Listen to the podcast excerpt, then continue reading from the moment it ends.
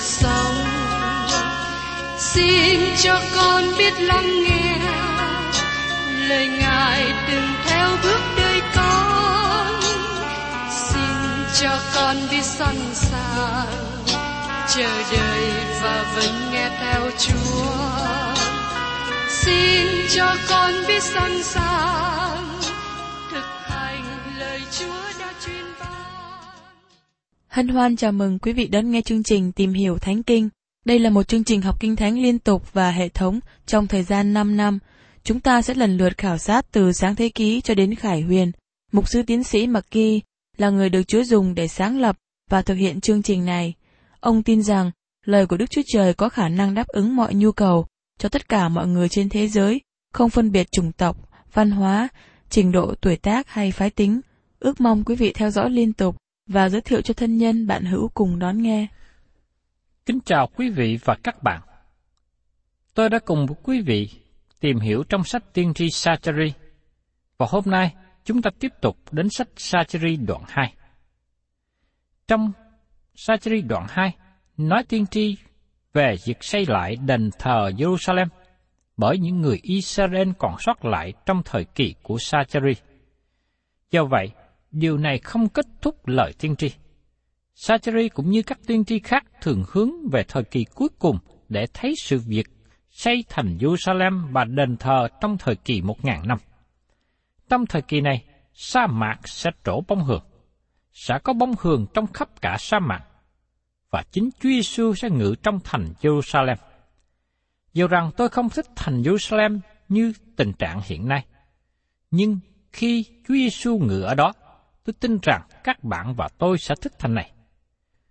Dù vậy, chúng ta sẽ không ở tại đó, bởi vì Jerusalem mới sẽ là nhà của hội thánh. Nhưng Jerusalem trên đất sẽ trở thành một nơi có cư dân, và nó sẽ trở thành trung tâm của trái đất này. Xin vui lòng giữ điều này trong tâm trí, vì Chúa Giêsu nói rằng Ngài sẽ làm điều đó. Trong Sa-chi-ri đoạn 1 câu 17, Đức Rô Va dạng quân phán như vậy, các thành ta sẽ còn đầy tràn sự thịnh vượng. Đức Sô Va sẽ còn yên ủi Siôn và Ngài còn kén chọn Jerusalem. Vì thế các bạn thấy rằng mọi điều được làm trong ngày của sajarri có ý nghĩa đời đời. Đức Chúa Trời có mục tiêu cho dân Israel, Ngài sẽ không bỏ họ. Dù rằng hoàn cảnh địa phương trong thời của sajarri có sự nản lòng và hình như Đức Chúa Trời bỏ họ. Nhưng Đức Chúa Trời muốn cho họ biết rằng Ngài không bỏ họ, Ngài có mục tiêu và chương trình đời đời cho họ. Họ có thể nói với chúng ta. Tôi biết rằng, Đấng đã khởi sự làm việc lành trong anh em sẽ làm trọn hết cho đến ngày của Đức Chúa Giêsu Christ. Trong Philip đoạn 1 câu 6. Bây giờ xin mời quý vị cùng xem ở trong sách Sajri đoạn 2 câu 1. Ta lại ngước mắt lên và nhìn xem, kìa, một người cầm dây đo trong tay. Xin các bạn để ý, Sacheri nhìn thấy khải tượng này bằng chính mắt của ông. Lúc đó Sacheri không có ngủ. Sacheri nhìn thấy một người cầm dây đo trong tay. Diện mạo của người này tỏ bài rằng Ngài là thiên sứ của Chúa, là đấng Christ trước khi nhập thể, giống với người đã xuất hiện trong khải tượng thứ nhất, người cởi trên ngựa đỏ. Các bạn có thể ngạc nhiên tại sao tôi nói Ngài là thiên sứ của Chúa. Trong khi tiên tri Sacheri chỉ đơn giản gọi là một người nam. Vì Sacheri trình bày Ngài như là một người. Trong Sacheri đoạn 6 câu 12 cũng nói rằng, Ngươi khá nói cùng người rằng, Đức Rơ Va dạng quân phán như vậy. Này có một người tên là Chồi Móng, sẽ nứt ra từ chỗ người, và người ấy sẽ xây đền thờ Đức giê Va. Đó là chồi của David, một cái chồi ra từ Isai, là Chúa Giêsu Christ. Giờ đây chúng ta xác định ý nghĩa của dây đo. Tôi muốn các bạn chú ý đến những lời Kinh Thánh nói về dây đo. Trong Jeremy đoạn 31, câu 38 đến 39. Đức giê Va phán, Nay, những ngày đến, khi thành sẽ được xây lại cho Đức giê Va, từ tháp Hana Meen cho đến cửa gốc. Dây đo sẽ dăng thẳng trên đồi ga ghép và dòng đến đất Goa. Khi các bạn thấy Đức Chúa Trời dùng dây đo, nó đơn giản có nghĩa rằng Ngài đang sẵn sàng hành động thế cho. Ngài đang đo. Như trong lời tiên tri của Jeremy, Ngài đang đo thành Jerusalem. Tiên tri Ezechen cũng nói về dây đo ở trong Ezechen đoạn 40, câu 2 đến câu 4. Trong các sự hiện thấy của Đức Chúa Trời, Ngài đem ta vào đất Israel và đặt ta trên một hòn núi rất cao, trên các núi về phía nam, dường như có sự xây cất một thành. Khi Ngài đã dắt ta vào đó, ta thấy một người hình dáng như người bằng đồng. Người ấy cầm trong tay một sợi dây gai và một cái cần để đo, đứng nơi hiên cửa. Người bảo ta rằng, hỡi con người, hãy lấy mắt xem, lấy tai nghe, và để lòng vào những việc mà ta tỏ cho ngươi, vì ấy là để cho ngươi thấy cả, mà đem ngươi đến đây. Vậy mọi điều ngươi sẽ thấy khá thuật lại cho nhà Israel biết. Nếu chúng ta đọc thêm nữa, chúng ta sẽ thấy đây là khải tượng về việc xây dựng đền thờ một ngàn năm ở Jerusalem. Cũng có thêm một phân đoạn kinh thánh trong sách Khải Quyền đoạn 11 câu 1 và câu 2 nói về dây đo. Bây giờ có người ban cho tôi một cây lao giống như cây gậy, và biểu tôi rằng, hãy đứng dậy đó đền thờ Đức Chúa Trời, ban thờ và những kẻ thờ lại tại đó. Còn sân ngoài đền thờ thì hãy để nó ra ngoài, đừng đó làm chi, vì chỗ đó đã phó cho dân ngoại, họ dài đạp thành thánh đủ 42 tháng. Chúng ta không có đi vào chi tiết những lời này, nhưng tôi xin nói với các bạn một lần nữa. Điều này nói về việc đo và xây dựng đền thờ một ngàn năm.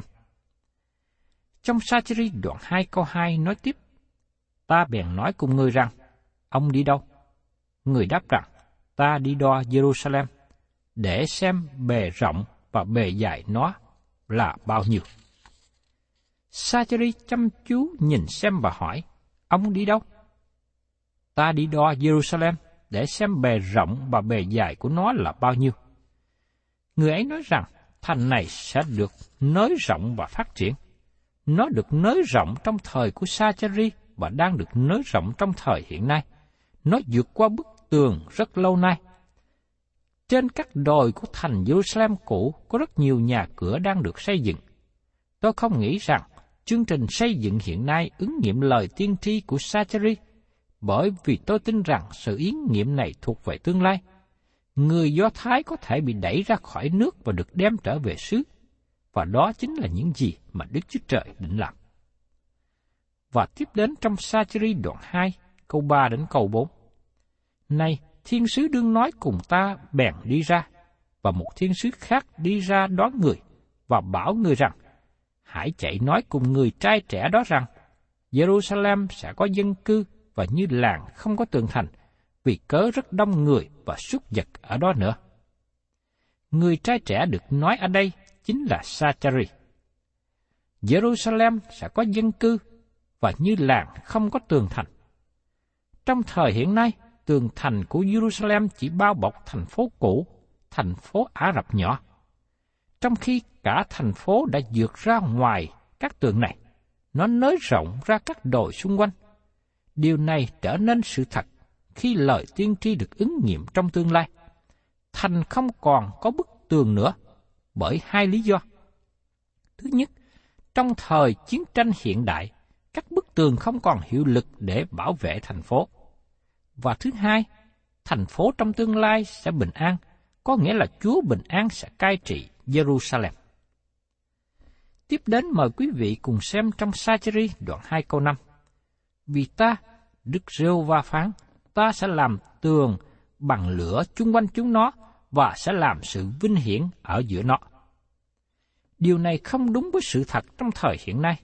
Sự giúp đỡ và bảo vệ Jerusalem hiện nay đến từ các nước khác. Nhưng Đức Chúa Trời nói rằng, trong tương lai, Ngài sẽ là bức tường để bảo vệ bao bọc xung quanh họ. Điều này có nghĩa là Đức Chúa Trời sẽ bảo vệ họ. Các bạn thân mến, khi Đức Chúa Trời là sự bảo vệ của họ, đó sẽ là một phép lạ. Đức Chúa Trời sẽ làm sự bảo vệ của họ và Ngài cũng ngự giữa họ nữa. Nói một cách khác, sự vinh hiển của Đức Chúa Trời sẽ trở lại đền thờ. Sự vinh hiển này không trở về với đền thờ nhỏ mà người còn sót lại hồi hương xây dựng trong thời của Sacheri. Nhưng nhóm người nhỏ còn sót lại này, Đức Chúa Trời hứa rằng Ngài sẽ trở thành sự bảo vệ của họ. Ngài cũng nói một điều khác giống như vậy với Abraham sau khi Ngài đã cứu ông Lót. Trong sáng thế ký đoạn 15 câu 1.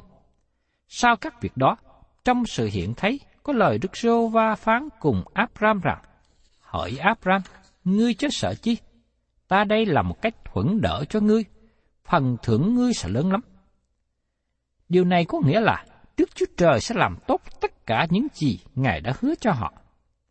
Daniel, Ezechiel, sajri và sách Khải Quyền là bốn sách nói về thời kỳ cuối cùng trong Kinh Thánh.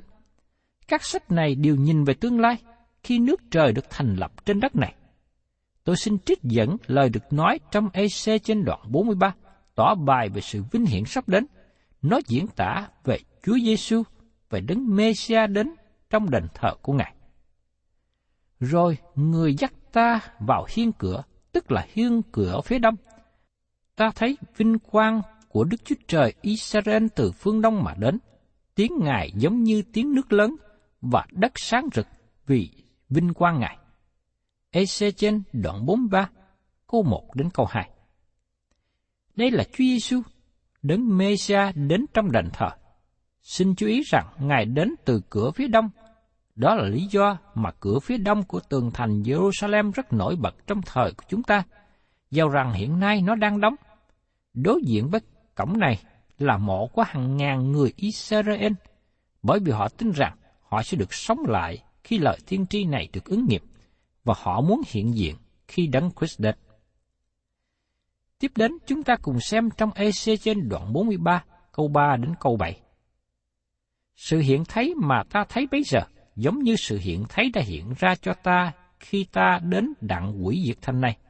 Ấy là những sự hiện thấy giống như sự hiện thấy mà ta đã thấy trên bờ sông Kê Ba, và ta sắp mặt xuống.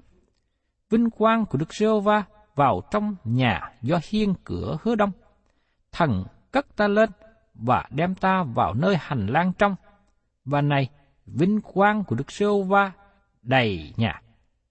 Ta nghe có ai nói với ta từ trong nhà, có một người đứng gần bên ta.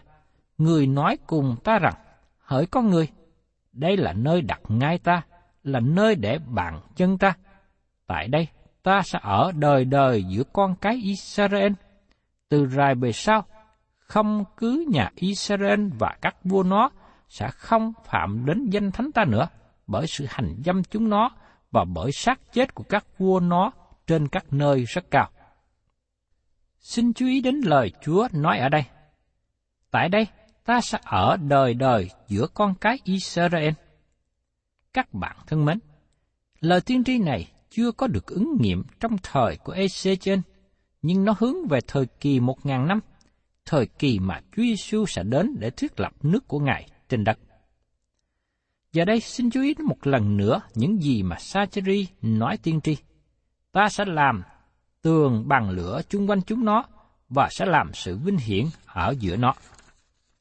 Trong Sacheri đoạn 2 câu 6 nói tiếp, Đức Sô Va phán, He he, các ngươi khá trốn, khá trốn khỏi đất phương Bắc, vì ta đã làm cho các ngươi tan tác như bốn gió của trời. Đức Sô Va phán vậy.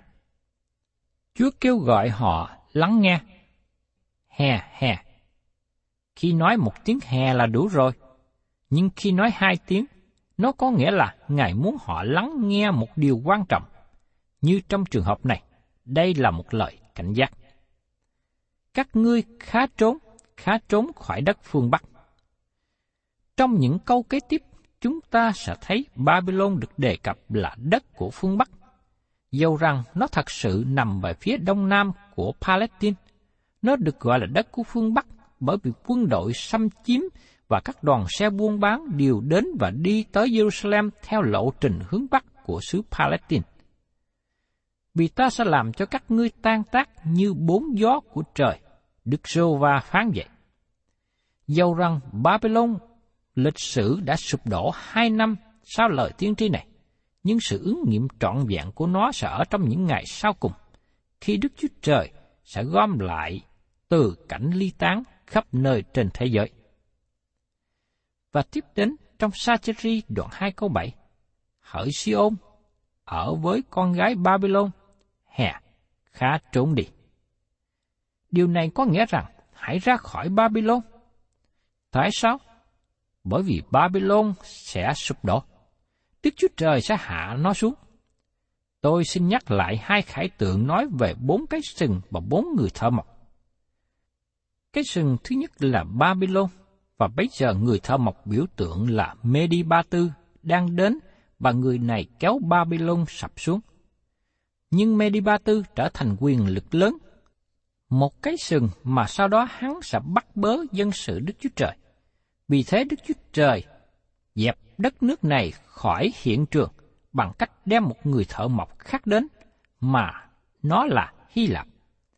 Hy Lạp đã trở nên một quốc gia kiêu ngạo và dưới một người cai trị đến từ một đế quốc chia rẽ của Alexander Đại Đế và Antiochus Epipha. Dân sinh bị bắt bớ nặng nề. Sau đó Đức Chúa Trời dấy lên một người thợ mộc khác, La Mã, và hắn hạ xuống quyền lực của Hy Lạp. Khi đế quốc La Mã trở nên một nước có quyền lực lớn, có một người thợ mộc nào hạ nó xuống không?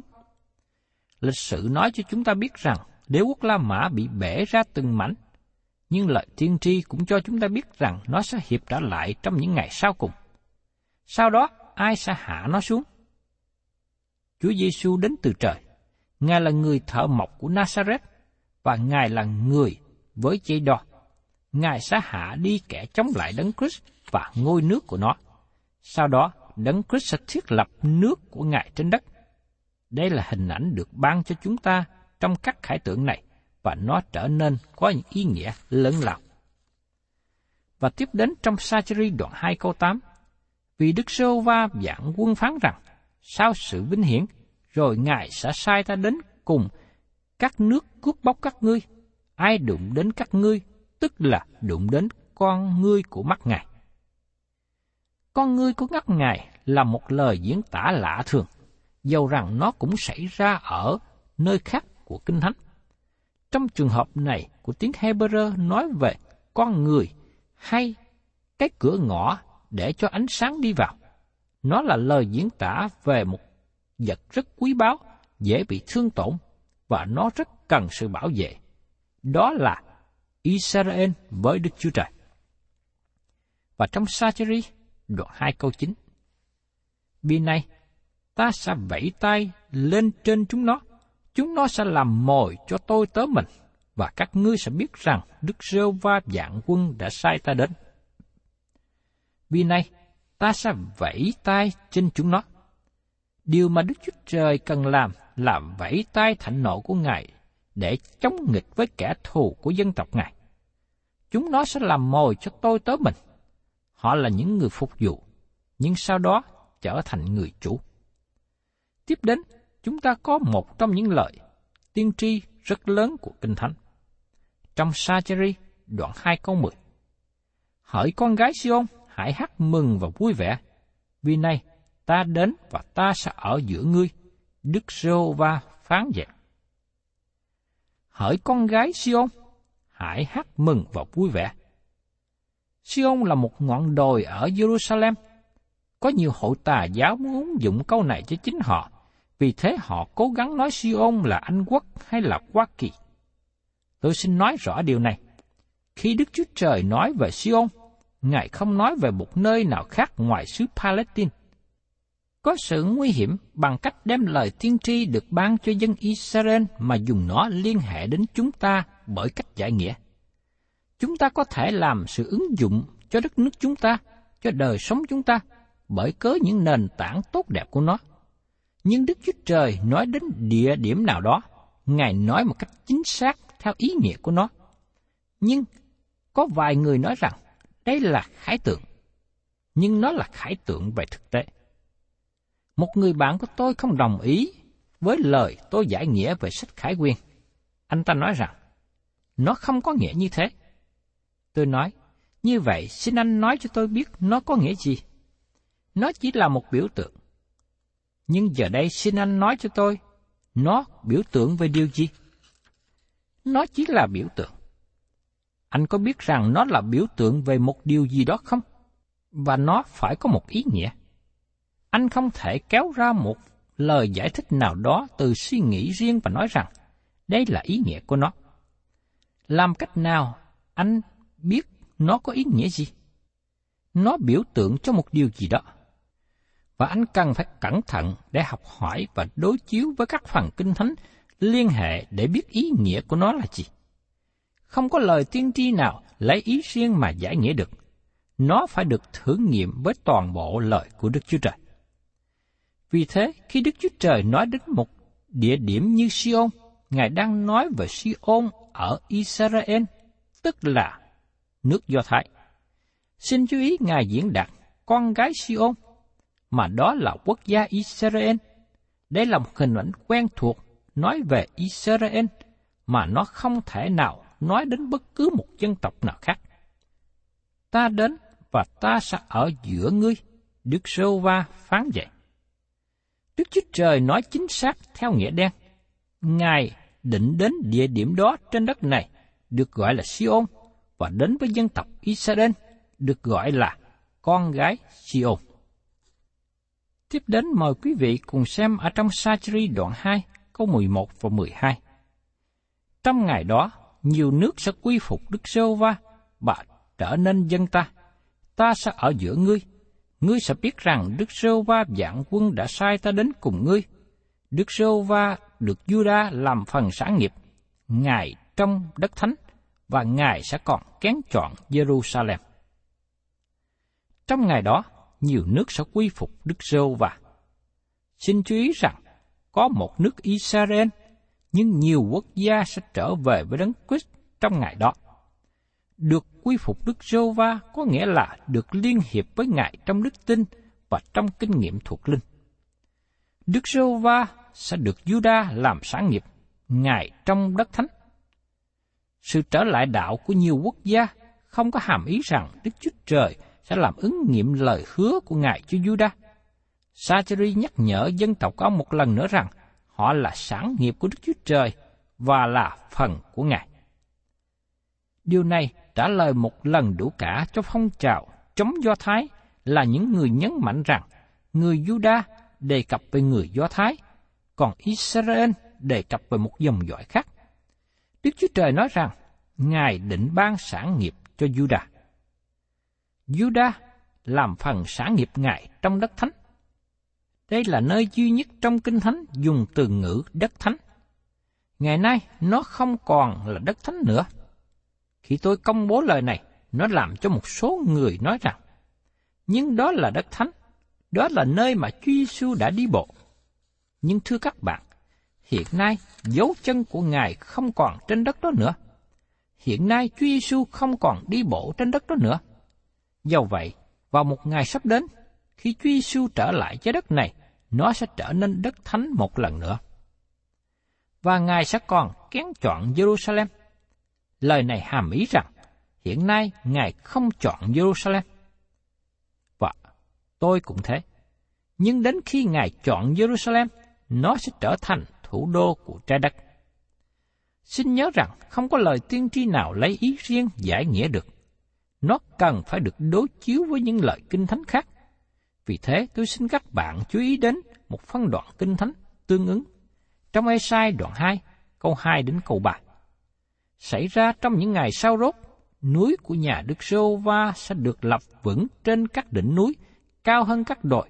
Mỗi nước sẽ đổ về đó, và nhiều dân tộc sẽ đến mà nói rằng, hãy đến, chúng ta hãy lên núi Đức Sô Va, nơi nhà Đức Chúa Trời của Gia Cốp. Ngài sẽ dạy chúng ta về đường lối Ngài. Chúng ta sẽ đi trong các nẻo Ngài. Vì luật pháp sẽ ra từ Siôn, lời Đức Sô Va sẽ ra từ Jerusalem. Tất cả những lời này đều hướng về thời kỳ một ngàn năm.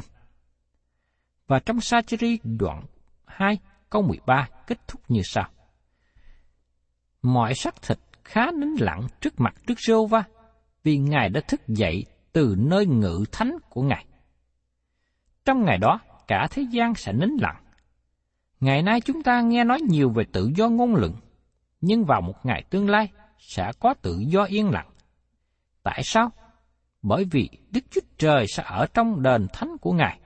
Lời tiên tri này hướng về tương lai, về sự hiện hữu thấy được của Ngài trên đất trong thời kỳ một ngàn năm. Viễn cảnh này cho tương lai là sự khích lệ lớn trong thời của Sacheri và cũng có thể là sự khích lệ trong thời của chúng ta nữa. Đức Chúa Trời có chương trình và mục tiêu cho mỗi chúng ta. Ngài đang làm việc trong đời sống của các bạn và trong đời sống của tôi. Ngài đang làm việc trong lòng của chúng ta để chúng ta có ý chí làm vui lòng Ngài. Vì thế, xin hãy bước đi theo Ngài và cùng đi theo hướng mà Ngài đang đi. Thân chào tạm biệt quý vị và xin hẹn tái ngộ cùng quý vị trong chương trình Tìm hiểu Thánh Kinh kỳ sau. Cảm ơn quý vị đã đón nghe chương trình Tìm hiểu Thánh Kinh. Nếu quý vị muốn có loạt bài này, xin liên lạc với chúng tôi theo địa chỉ sẽ được đọc vào cuối chương trình. Kính chào quý thính giả.